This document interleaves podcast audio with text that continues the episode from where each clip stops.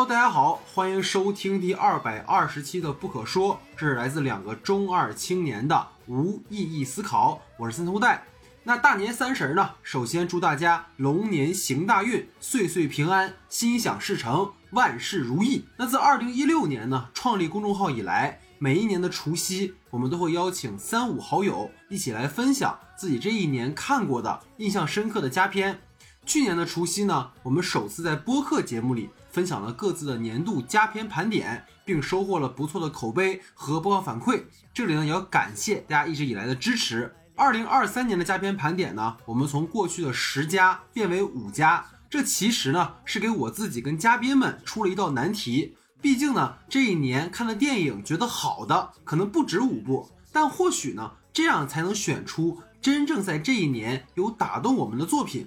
除了嘉宾盘点呢，今年我们还新增了年度烂片的征集。每位嘉宾呢，要从这一年看过的电影中选一到两部特别烂的、想吐槽的来分享一下。节目开始前，还是希望大家多多关注我们的微信公众账号“播客不可说”。即将在明天开启的春节档，大家第一部想看的是什么呢？各位可以在评论区给我们留言你的春节档片单，或是哪一部是希望我们聊的。目前呢，我们已定的节目哈，包括《红毯先生》《热辣滚烫》以及《第二十条》。具体的节目单呢，还请大家持续关注我们后续的节目更新。如果大家呢想加入听众群和我们互动交流，可以在公众号的后台留言入群，就会有小伙伴拉你入群。最近呢，我们入驻了豆瓣的播客认证。如果你喜欢我们的节目，还请帮忙去那里搜索“不可说”，帮忙多多打分评论。也希望呢大家收听我们的节目觉得不错的话。可以点个订阅关注，谢谢各位。下面呢，进入到我们正式的除夕特别节目，来听听我和各位嘉宾分享的五佳片推荐和年度烂片吐槽吧。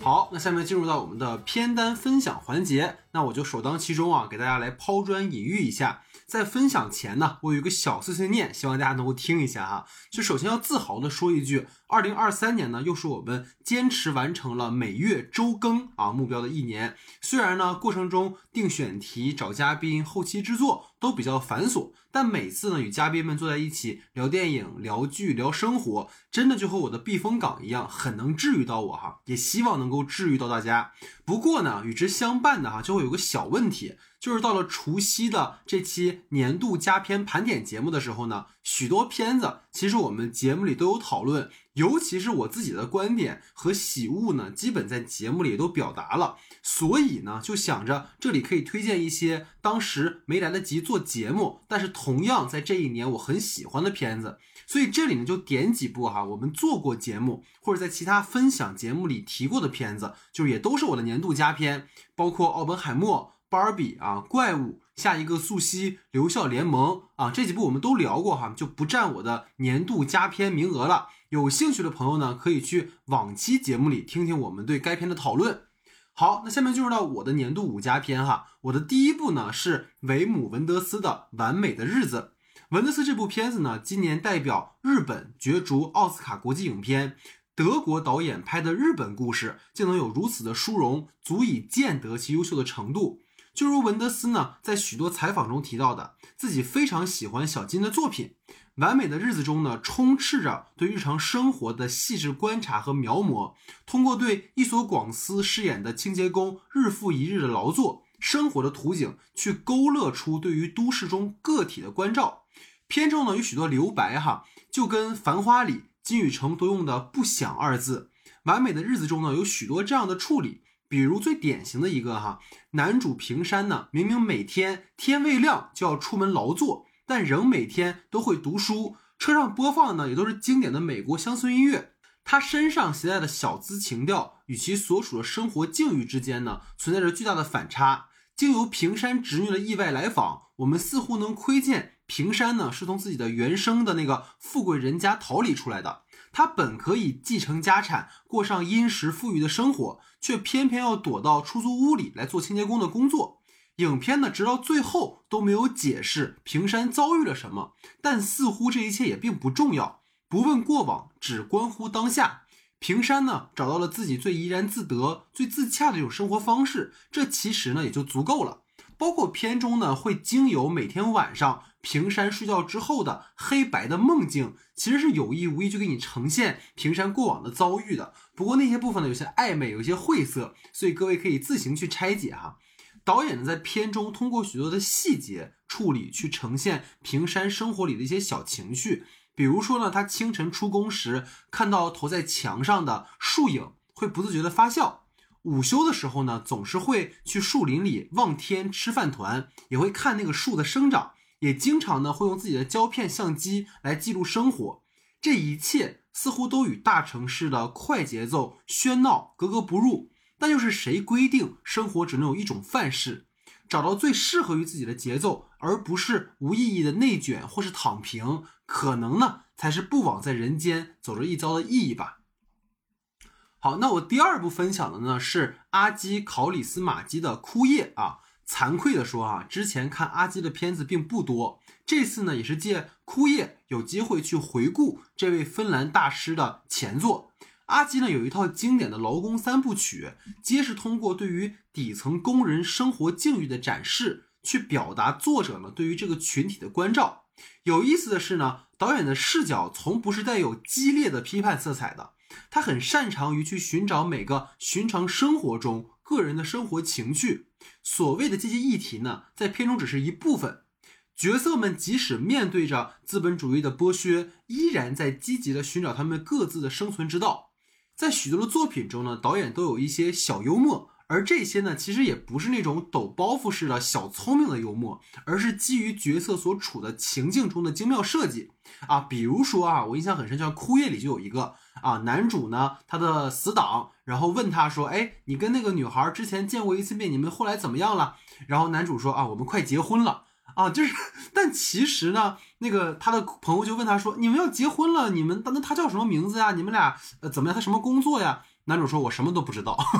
我甚至在第一次跟他见面之后弄丢了他的电话号码，但他就要逞强说我们快结婚了。就这些，其实如果我单说出来，可能没那么有趣哈。但大家如果看了那个片子，会觉得还蛮幽默的那种，可以戳到你的小笑点。那以上我刚才提到的所有的这些点呢，其实枯叶里都有延续。起初呢，我以为这会是一出传统的两个边缘人邂逅相恋的故事，但阿基呢，显然更着迷于对于暧昧关系的处理啊。男女主呢，每一次偶遇是缘分，但一次次的错过又像是命运之神在跟他们开玩笑一般。片中呢，对女主人公安莎的处理让我印象很深，她是如此的独立。坚强、富有同情心和爱心，面对工作的不顺遂时呢，他不会逆来顺受，而是在逆境中坚持的生活着。即使遇到了自己很喜欢的异性，也绝不会放弃自己的底线。比如说，他会跟男主在第一次家里的约会时说：“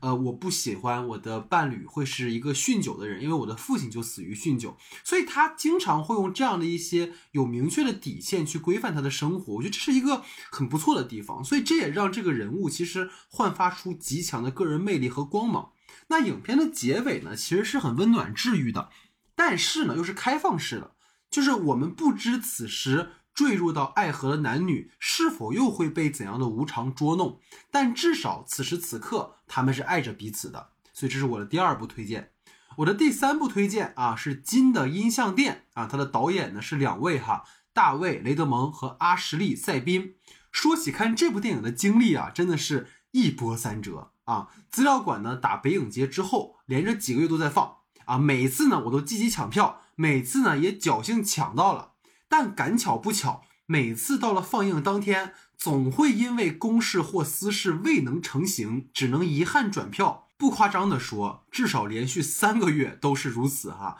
直到终于想着，哎，说一定要去资料馆看上的时候，哎，他不排片了，啊，当时还蛮失落的啊。就毕竟这种迷影片，只有在资料馆这种环境，才能最大程度的感受到观影的氛围。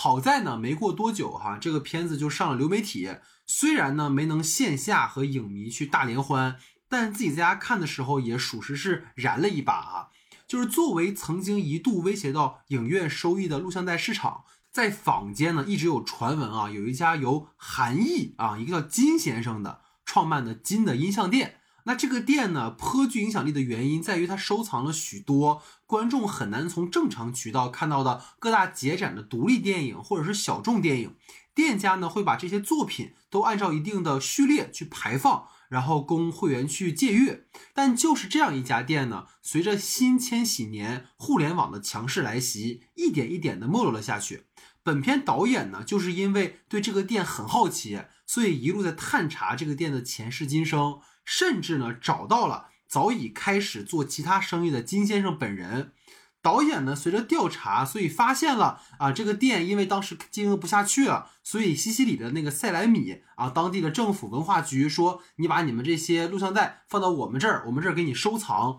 然后呢，导演就很想看看这些录像带现在怎么样了，所以他就去到了这个地方。结果他发现，曾经这里的政府保证会好好收藏和保管的这些录像带们，都被啊放任的这个放在仓库里去堆灰发霉。所以导演很愤怒，他想要拯救这些录像带，然后找了很多很多当地的官员，但是四处碰壁。最后他想出了一招绝的，就是假借拍电影的名义，把这些录像带全部都偷了出去。这整个故事呢，就像是一个疯狂影迷的疯狂行为的。一次纪实录像，但只要你是热爱着电影这门光影艺术的，你就会深深的共情导演最后所做的那些不合规矩的骗局，不是为了一己私欲，而是为了让那些尘封的珍贵影像重见天日。看完呢，只想大喊一句：哈，电影万岁！第四部呢，我推荐的是郑宝瑞导演的《命案》，就这部呢，可以说是典型的银河映像 style。全杜琪峰班底的保驾护航，加上郑宝瑞导演娴熟导演技巧，以及林家栋、杨乐文一老一少的实力派演员的加盟，你很难不让人将其列为年度佳片。命案呢，有着银河作品中一个非常强烈的主题标签，就是宿命。林家栋饰演的大师的工作呢，是替人改命。他算到自己遇到这个年轻人邵东终会杀人，便想要替他呢去去除掉心中的恶念。那过去银河系电影的无常是悬浮在角色的抉择之中的，是不见踪迹的。角色呢未曾料到他们的决定会导向怎样的结局。命案呢，则是通过大师去替少东改命，展现了人如何对抗宿命，甚至实现逆天改命。影片的最后呢，少东确实被大师改了命，嗜血的本能呢也被压制住了，一切似乎都通往一个光明的未来。但前路为何呢？其实我们尚不可知。如果借用意识形态的分析呢，命案又何尝不是对陆港关系存在一定的指涉？这也是杜 Sir 这一批导演的经典操作了。如果呢你是喜欢上世纪九十年代的银河印象风格的话，命案一定会让你有一种对味儿的感觉，那种进阶过火、尽是癫狂的角色境遇和视觉冲击，也同样会有一种似曾相识的即视感。虽然呢港片的往日荣光不在。但偶尔看到熟悉的影像和生活在其中的人还是很好的。最后一部啊，我的年度五佳推荐是乔拜尔德的《俄罗斯方块》啊。最早这个项目立项的时候呢，就我还以为啊，它会和索尼啊早些年的那个表情奇幻冒险，就是以母几大电影一样，把俄罗斯方块呢拟人化啊，蹭流量蹭热度。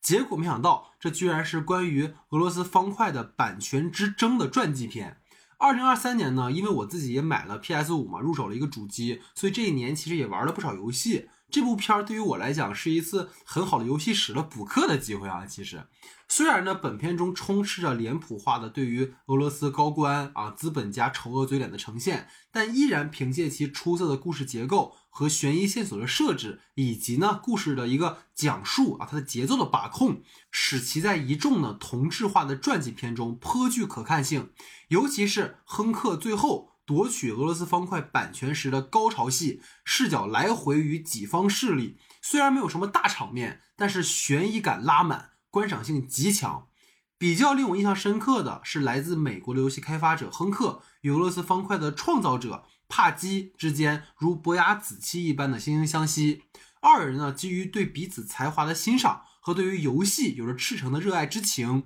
使其呢能够冲破意识形态的藩篱，构建起属于他们之间的革命友情。虽然同类的故事我们早已看过太多，包括呢，我们的近邻在书写南北题材电影时呢，也有类似的表述啊，比如说特工啊之类的。但看着如今呢，人与人之间愈发建起的高墙，那些冲破禁忌建立起的羁绊，愈发的显得值得珍视。所以以上五部呢，是我的年度五佳推荐。那我的年度烂片啊，有两部啊，一部呢是韩帅导演的《绿叶》。这部片子最大的卖点其实是范冰冰啊，时隔多年终于复出演戏，然后它也是一部所谓同志电影吧。但我觉得这个片子可能是因为最初我的期待值有点过高，但结果呢，它会让我觉得是一出带有强烈刻板印象的，对于无论是移民也好呀，女性身份也好啊，同志啊，带有一种想象在其中。就是男性其实被天然置于施害者的一方，而两个女主人公之间的关系其实并没有很好的建立起来，尤其是他们之间，你当然可以说了，这个关系是流动的，我们对于情感的观念是流动的，你无论是同性异性，这个其实都不重要，但是你依然要给我一些能够强烈建立起对他们两个人感情建立的这种认可度。可惜这个在这个故事里我是看不到的。它虽然有很多的情绪，有很多模拟或者说仿罗叶式的镜头，但于我而言都是不够充分的。虽然说许久不见范爷出场是很惊艳的，包括几场情绪戏的处理也可圈可点，奈何这故事的槽点实在太多，所以有些可惜啊。那另外一部我一定要吐槽的电影是《大有其史的传奇与蝴蝶》。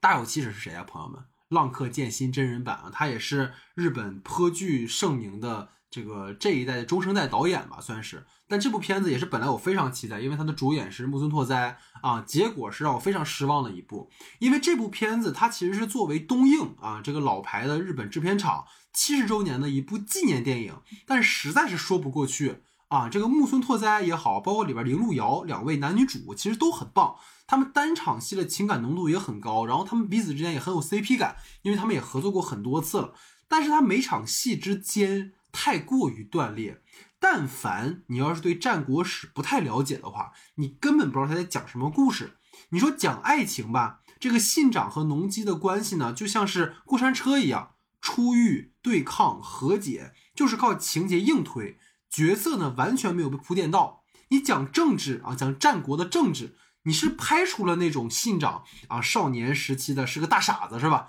但是父亲的死与家康的过往，包括统辖间合战，全都被草草带过或者根本不提，所以这条线其实也没有拉起来。你可以说，你为了讲两个人的关系，你要强化农机对于信长的这个重要性，但是你也不能完全把这个角色写成一个无勇无谋、只有恋爱脑的大情种啊。对吧？虽然这个本子是古泽大师，古大师是谁呢？就是我们非常喜欢的《Legal High》啊，《胜利即是正义》的编剧，也是日本的一个鬼才编剧了。但你也不能这么解构一个战国英豪吧？再说呢，能拍出史上最好的漫改剑戟片的《浪浪客剑心》啊，大有其史导演，这动作戏还能再一般点吗？说实话，这都跟这都不比一部我们说大合剧显得有诚意。最关键的朋友们，这个片子有三个小时的时长啊。农机是到了一个半小时，都和信长滚了床单结了亲啊，那么久了之后才意识到，哎呀，我好像喜欢他。就真的啊，对于我来讲，木村拓哉是永远的传奇。包括三塔库代这个三塔库里面的塔库呀，就一直是拓哉的意思嘛，所以我很喜欢他。但这个片子真的是垃圾啊！所以以上呢就是我的年度五家推荐和两部吐槽片。下面来听我们接下来嘉宾的分享吧。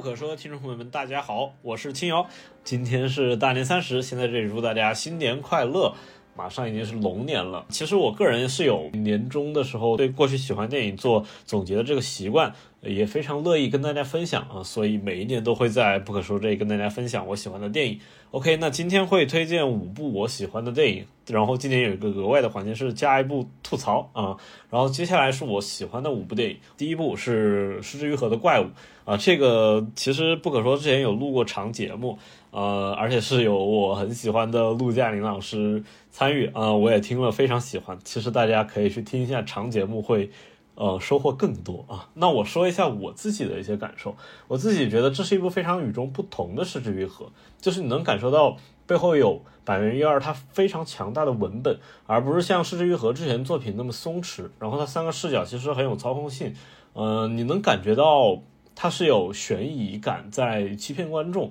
然后最后一点点接近真相。这样的操作让很多之前失之愈合的粉丝有一点不满意，但我个人而言，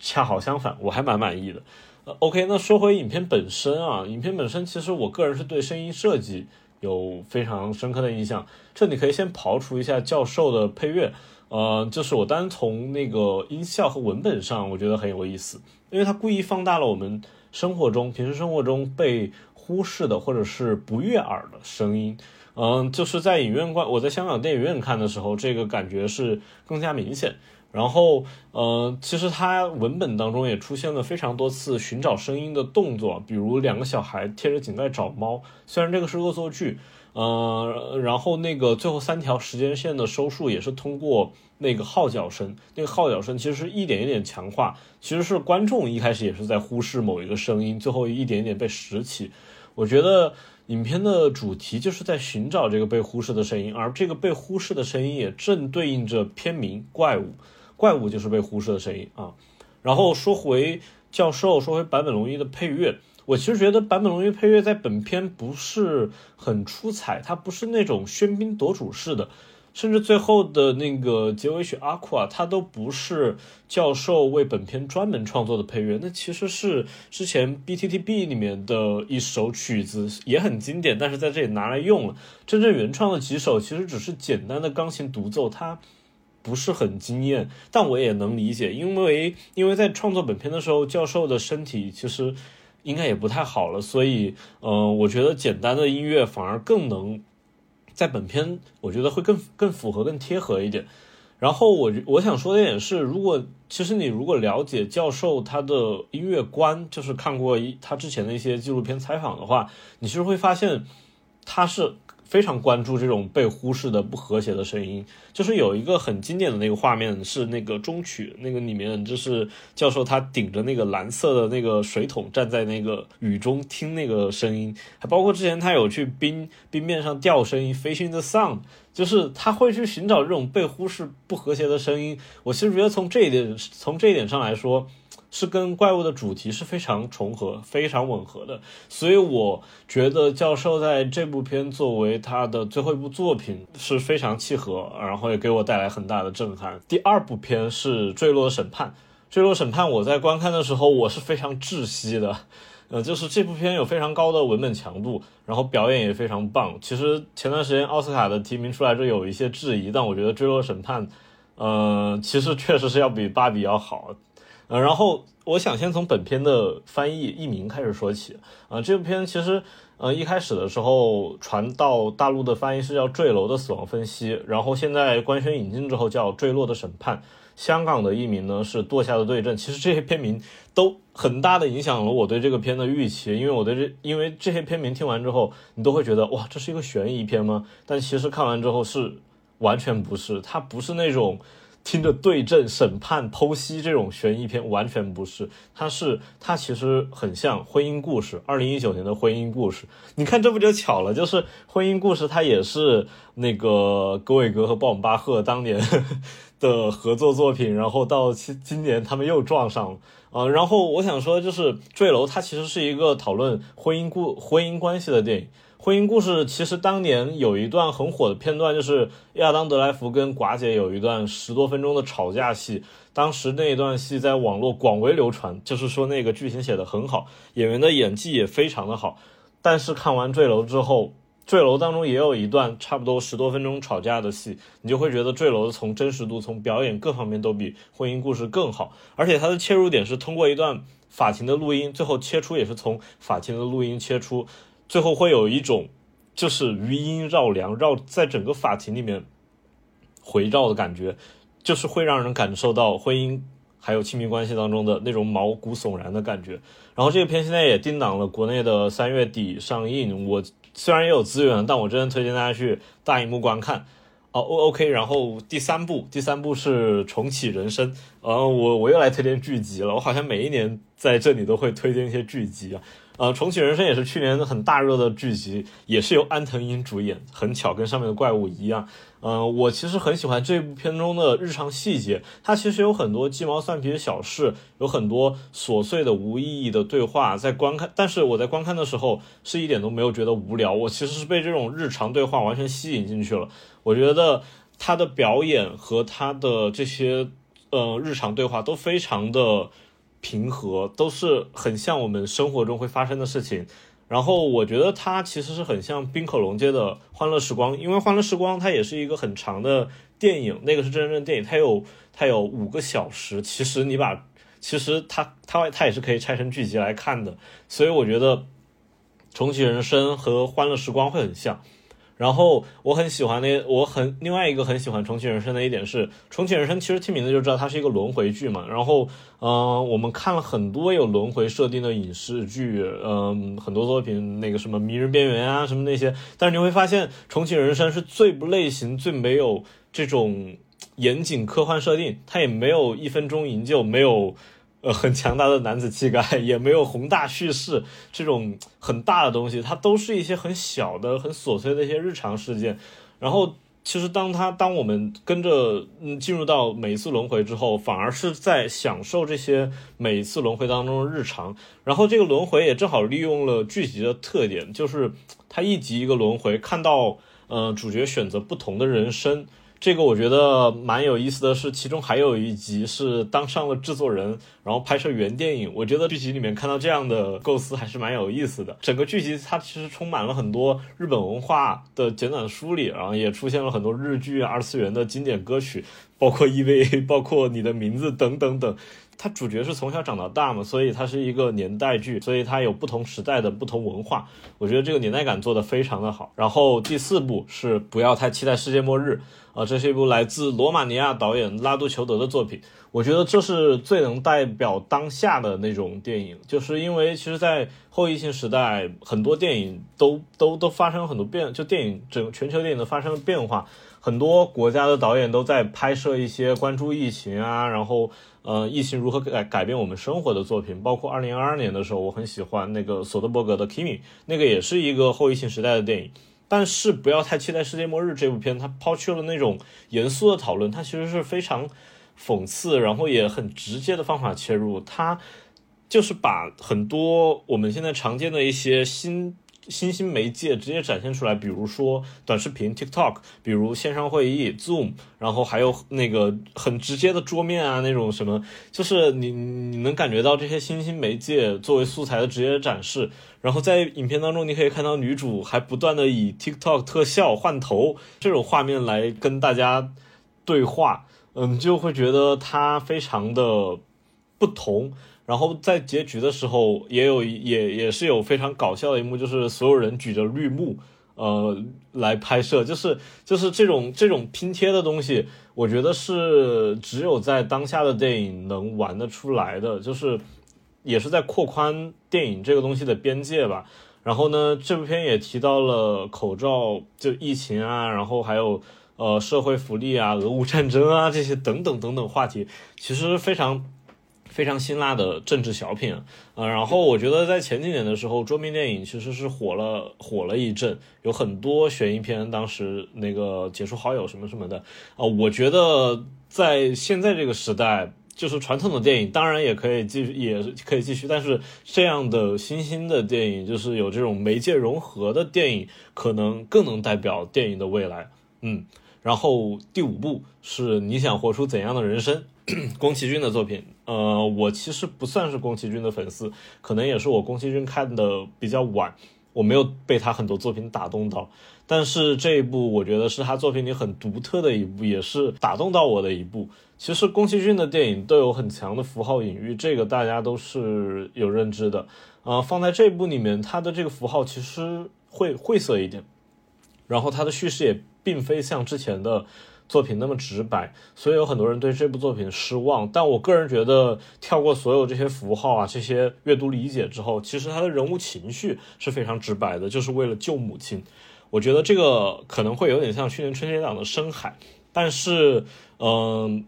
宫崎骏的想象力真的是比深海要好得多，就是他也是对另一个世界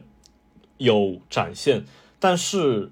宫崎骏他不需要有很绚烂的画面，他不需要有那种很动感的画面，就是那种动动漫式的画面，嗯，他只需要那种一些简单的动作，然后还有一些有趣的设定。再加上社会隐喻，这个我觉得也是不可缺少的，但也是深海做不到的，很可惜啊。呵 呵然后在这部作品里面，我们依旧可以看到那个宫崎骏对呃日本军国主义的一些担忧啊什么的，呃，就是其实也是他一以贯之的个人一些标签吧。然后我觉得很让我佩服宫崎骏的一点是，其实他现在也八十多岁了，在他的人生经历了如此多的社会变革之后，他仍旧能。鼓励当下的孩子在这个世界活出自己的人生，怎么说？我觉得也是很很悲壮的一个事情。但是看完之后，我是嗯可能会更加乐观一点。以上就是五家嗯五部我推荐的电影。然后呢，今年加了一个吐吐槽的环节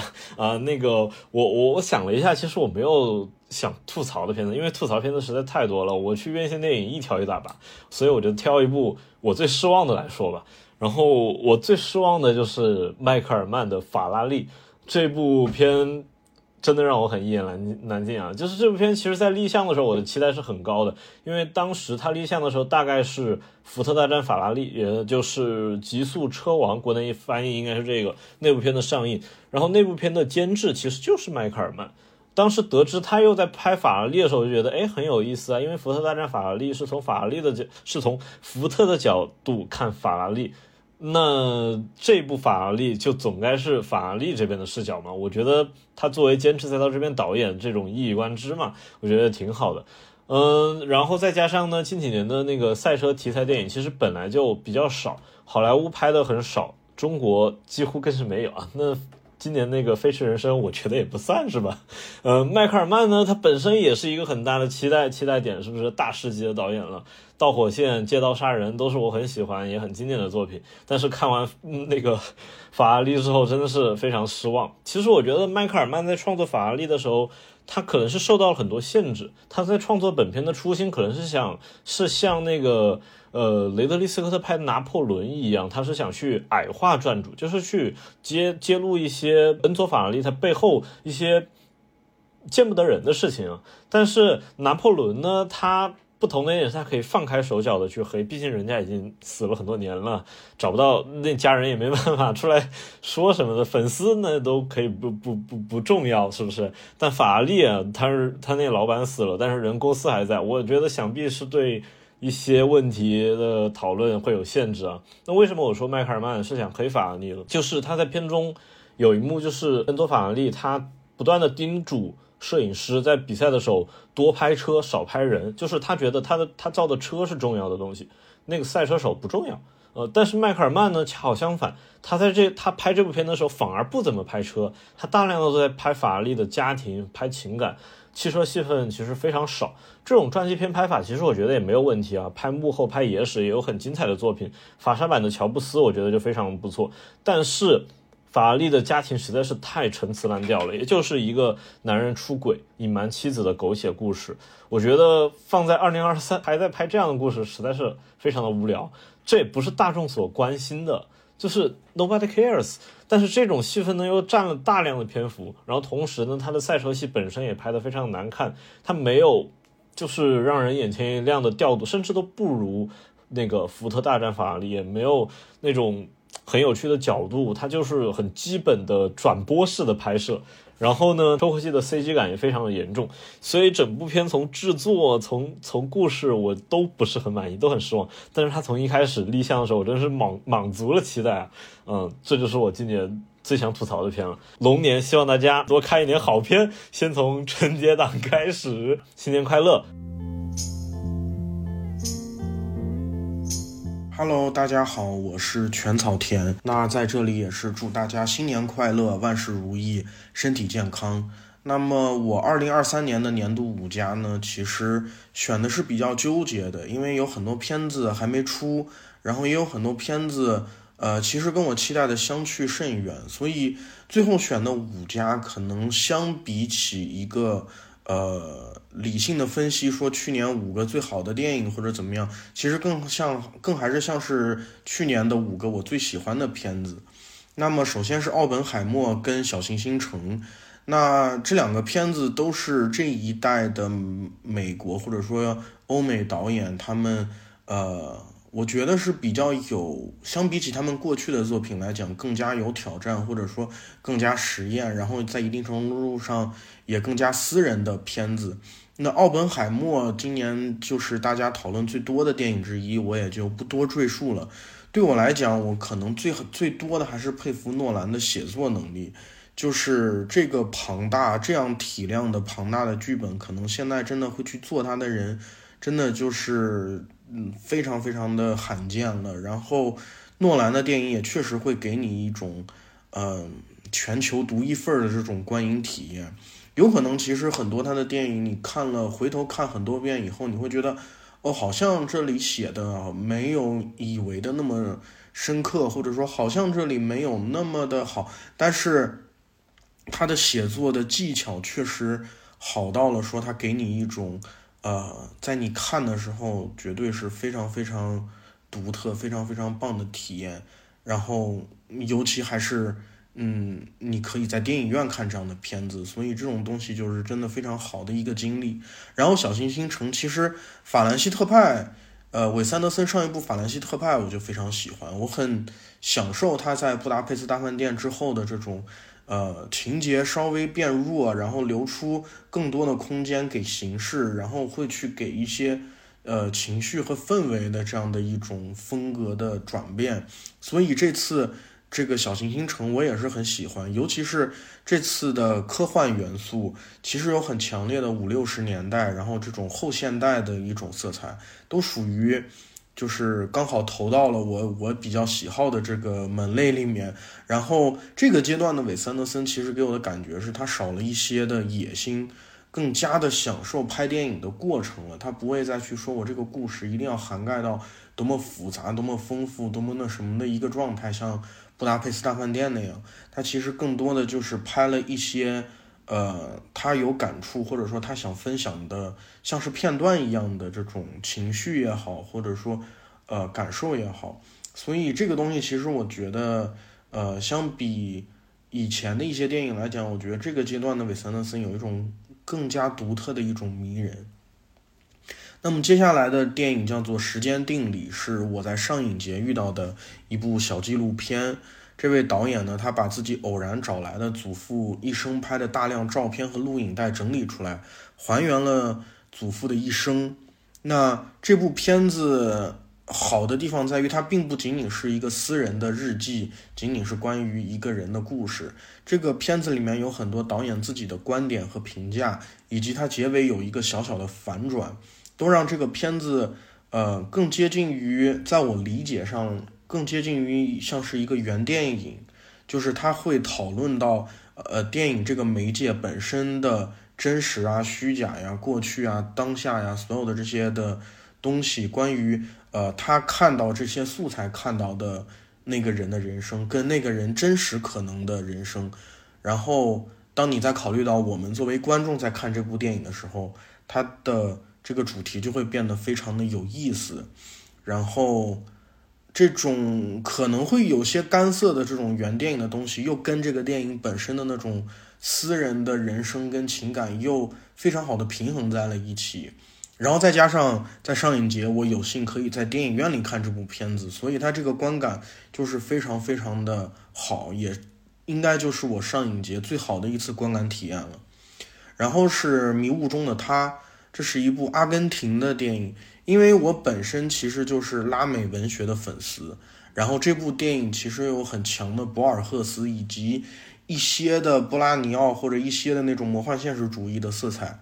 因为它上半部分其实像一个叙事迷宫，就是两个人因通过各种各样的呃途径去拼凑，呃用信件和日记啊这些东西去拼凑一个故事，这个形式本身就呃挺博尔赫斯的。然后它下半部分就开始有了各种魔幻元素，一些似乎非现实元素的。出场到最后呢，这个片子就变成了像是一个谜团。那在这里我就不不过多的剧透了，因为尽管这不是一个强剧情的片子，但是这个体验就是这个叙事的体验，其实它是非常独特和奇妙的。呃，我可能在这里剧透太多，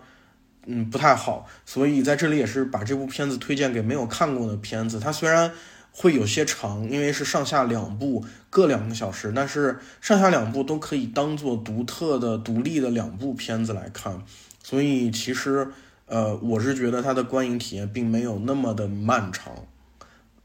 然后最后呢是红色天空，是佩索尔德，呃，他的元素三部曲，上一部温蒂尼是关于水，那这一部是关于火。我觉得这是，呃，这个片子就是那种可能是我非常非常喜欢，所以你就很难觉得说我可以去很理智的分析一些东西的片子。其实你也可以分析。但是你总会觉得说，你你分析太多，说太多了，好像你说了很多，但是你又好像又说不出来你你最喜欢的他的那那个地方，然后就会变得少了很多乐趣。那温蒂尼这一部片子就跟温蒂尼一样，它非常的现代，非常的当下，它是关于一个非常当下的话题跟故事，但是它又有那些神秘的神话的，像是都市传说的那一些。呃，元素这种是我其实非常喜欢的一个风格，包括像其实冰口龙介他的片子也会有一些那种，就是他在都市，他在城市里面，但是他也会有一些神秘的东西嘛。那其实，嗯，佩斯瓦尔德就是我非常喜欢的这个风格。那这一部就是它其实这个故事是一个非常残酷的故事，然后你也会不停的觉得说这个主角他是真的非常蠢，非常的混蛋。但是佩索尔德就像是那种他捅了你一刀，你的血已经流出来了，你的伤口已经裂开了，然后你已经开始感到疼痛了，然后他又告诉你说，哎，其实我们有仙药，我们有像凤凰的眼泪，我们有像什么灵芝甘露，它一滴上去，你的伤口就会愈合。然后当你伤口愈合以后，你的那种疼痛还是在的，你的那种疼痛还留在你的身上，它像一个感觉，但是那种呃。奇幻的神药带给你的那种呃不真实感，那种奇幻感也在，所以它是疼痛感和那种不真实感混在一起，就是一种非常独特、非常奇妙的体验，也可以说是今年到目前为止我最喜欢的片子。那么以上就是我二零二三年的五家，也是分享给如果有可能没看过这些片子，尤其是后三部，呃显得比较小众有没看过的朋友，我也是非常呃推荐给大家去看。那也在这里，也是希望大家，呃，二四年万事顺利，然后二四年也可以都遇到自己非常喜欢的电影。各位不可说的听众朋友们，大家好，我是 Wonder，很荣幸能够再次参与到不可说的年度盘点节目中。二零二三年呢，可以说是电影院全面复苏的一年，各路大导各显神通，影片的题材也是百花齐放。许多积压已久的片子也终于露出了庐山真面目，而且我自己作为一名诺兰粉丝啊，很荣幸的也参加到了奥本海默的首映礼中，所以对我个人来说，二零二三年整体算是很不错的一年了。呃，那么接下来我就给大家介绍我选出来的五部推荐影片和争议影片。啊，以下评论纯属个人意见，如有异议，欢迎大家在评论区讨论。那么，我推荐的第一部电影就是当之无愧的年度最佳《奥本海默》。这是一部真正属于银幕的电影，在以漫威为首的好莱坞流水线集体哑火，以芭比为代表的议题电影大行其道的当代，《奥本海默》是一个既怀旧又前卫的异类。它兼具了胶片怀旧感与 IMAX 沉浸感。同时融合了经典传记片质感和诺兰式的非线性叙事。诺兰导演用他无与伦比的影像掌控力，为全世界的观众奉献了一部直击心灵的 cinema。啊，尽管奥本海默在人物塑造上还是有一些不完美的地方，但我相信这仍然是大部分影迷今年能在院线看到的最佳影片。最后，提前祝贺诺兰导演斩获奥斯卡最佳导演。那么，下一部影片也请赶紧安排上吧。第二部推荐的影片是魏书君导演的《河边的错误》，这是一部对我来说观感超过预期的片子，因为前期口碑其实是毁誉参半的。很多评论说这片子故弄玄虚，也有评论说这是中国版的《杀人回忆》。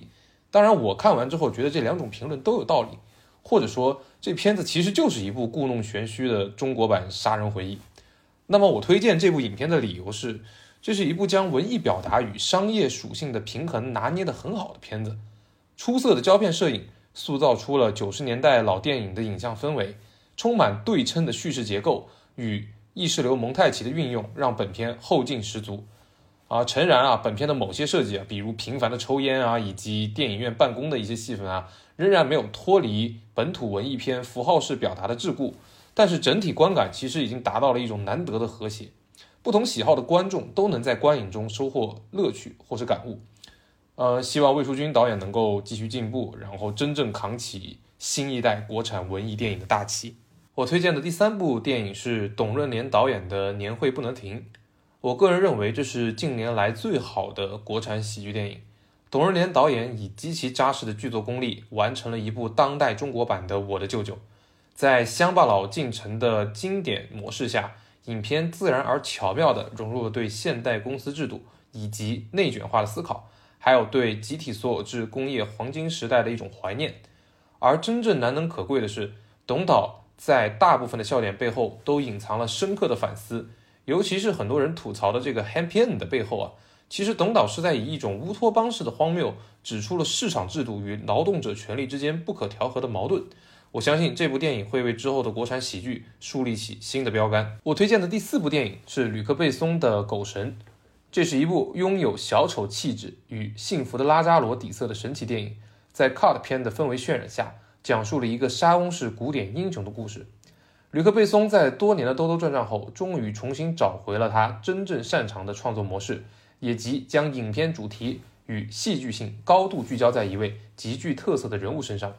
狗神道格拉斯足以和马廷达、杀手莱昂以及红发利路相提并论，成为吕氏电影中的经典角色之一。而饰演道格拉斯的卡莱伯·琼斯也可谓是贡献了年度最佳表演。可惜的是，本片票房惨淡，颁奖季也未有斩获。也许吕克·贝松的浪漫真的已经过气了吧？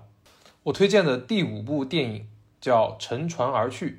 这是国产青年导演陈小雨的长篇处女作，在去年的 FIRST 和上影节展映过。本片拥有令人惊艳的完成度和丰富的主题，以一个江南小镇的家族故事展开，灵动而轻盈地讲述了三代人的生离死别。导演的纪录片创作经历使他的人物塑造和情感表达真实而细腻。甚至一度有让人在看台湾电影的观影错觉。二零二四年，本片应当会在部分艺术院线上映，推荐大家关注一下。最后还有三部特别提及的电影，他们是《流浪地球二》《封神》和《长安三万里》。这三部电影分别在科幻、奇幻以及古装动画三大类型上做出了非常有益的本土化与工业化尝试，而且大荧幕的观感都很不错。但这三部影片也都是因为在叙事上存在不可忽略的瑕疵。导致他们没能满足我的个人预期，啊！但我还是非常佩服郭帆导演、乌尔善导演以及追光动画，很期待他们能够继续革新国产电影工业。接下来是争议影片，首先第一部是《涉过愤怒的海》，这部电影杀青于二零一九年，并一度在二零二一年定档，在与观众们暌违两年之后，终于在去年登上了大荧幕。平心而论，曹保平导演的影像功力和主题选择仍然值得夸赞。但在某些不可抗力的影响下，影片中的逻辑性和情感深度都产生了崩坏。老金的愤怒流于表面，缺少诱因和弧光，对青年生存状态和心理困境的描写也是高度符号化和猎奇化，涉及二次元和漫展的片段尤其明显。此外，还有日本警视厅无法解释的疏漏、大量的巧合性事件等等。这些缺陷使片中的人物和故事高度戏剧化，反而削弱了可信度以及共情。我相信曹保平导演既然能拍出《狗十三》，就不会不知道如何用影像刻画出青少年的困境。啊，希望曹导未来能够找到平衡之处，成功突破不可抗力的桎梏。第二部争议电影《满江红》，这是去年春节档中评论两极分化最为严重的影片。称赞他的人认为其完成了喜剧与历史剧的巧妙融合，而批评他的人则大多集中在影片对爱国主义的滥用或戏谑式的处理上。但从我的个人角度来说，本片最令人遗憾的还是主创在创作上的妥协。为了在极短的工期内交付影片，以画面见长的导演放弃了对视听语言的追求，以悬疑闻名的编剧放弃了对故事逻辑和人物塑造的推敲，最终呈现在观众面前的是一部投机属性远大于创作价值的商品。或许这就是为什么我们热衷于解构张艺谋，并且开始玩起一镜到底，还有这就是老戏骨这些导演梗的本质原因吧。第三部《消失的她》，这部电影我愿称之为电影界的幻兽帕鲁，但幻兽帕鲁至少大大方方地亮明了自己的缝合怪身份，而《消失的她》却刻意回避了融梗和改变的事实。与其参考的苏联电影为单身汉设下的陷阱和西班牙电影《看不见的客人》相比，本片中的悬念伏笔过于明显，人物刻画也相当扁平。无论是何非、李木子还是陈麦，每个人物都是实现反转的工具，而非真正能让观众带入的叙事中心。相比于剧作上的粗暴，本片的主题导向与营销策略更让我难以认同。表面上打着女性独立、女性互助的旗帜。实质上却是在制造性别对立，并无限放大女性角色的消费属性。其实，鉴别真正的女性电影有个简单的方法，就是将片中所有角色性别互换，看故事是否仍然成立。可能监制陈思诚也自己意识到了这个问题，所以最后选择让李木子为何非怀孕，而不是更合情理的为何非还债。好，以上呢就是我们所有嘉宾朋友们的年度五佳和最强吐槽片的分享环节了哈。那到我们最后的部分呢，也是今年临近尾声，对吧？终于到了除夕啊，终于到了新的龙年，然后呢，也希望各位能够在新的一年开开心心的，然后一切都顺遂。然后最重要的是身体健康啊！作为疫情后的第二年呢，我相信各位整个在二零二三年也非常的辛苦然后！二零二四年我们会继续辛苦，但也希望大家能够开开心心的、快快乐乐的。然后呢，不可说也会一直坚持更新，然后也给朋友们奉上更好的节目吧！啊，我们就一路相伴。最后就还是一样，感谢大家的收听，感谢大家的时间，我们明年见，拜拜。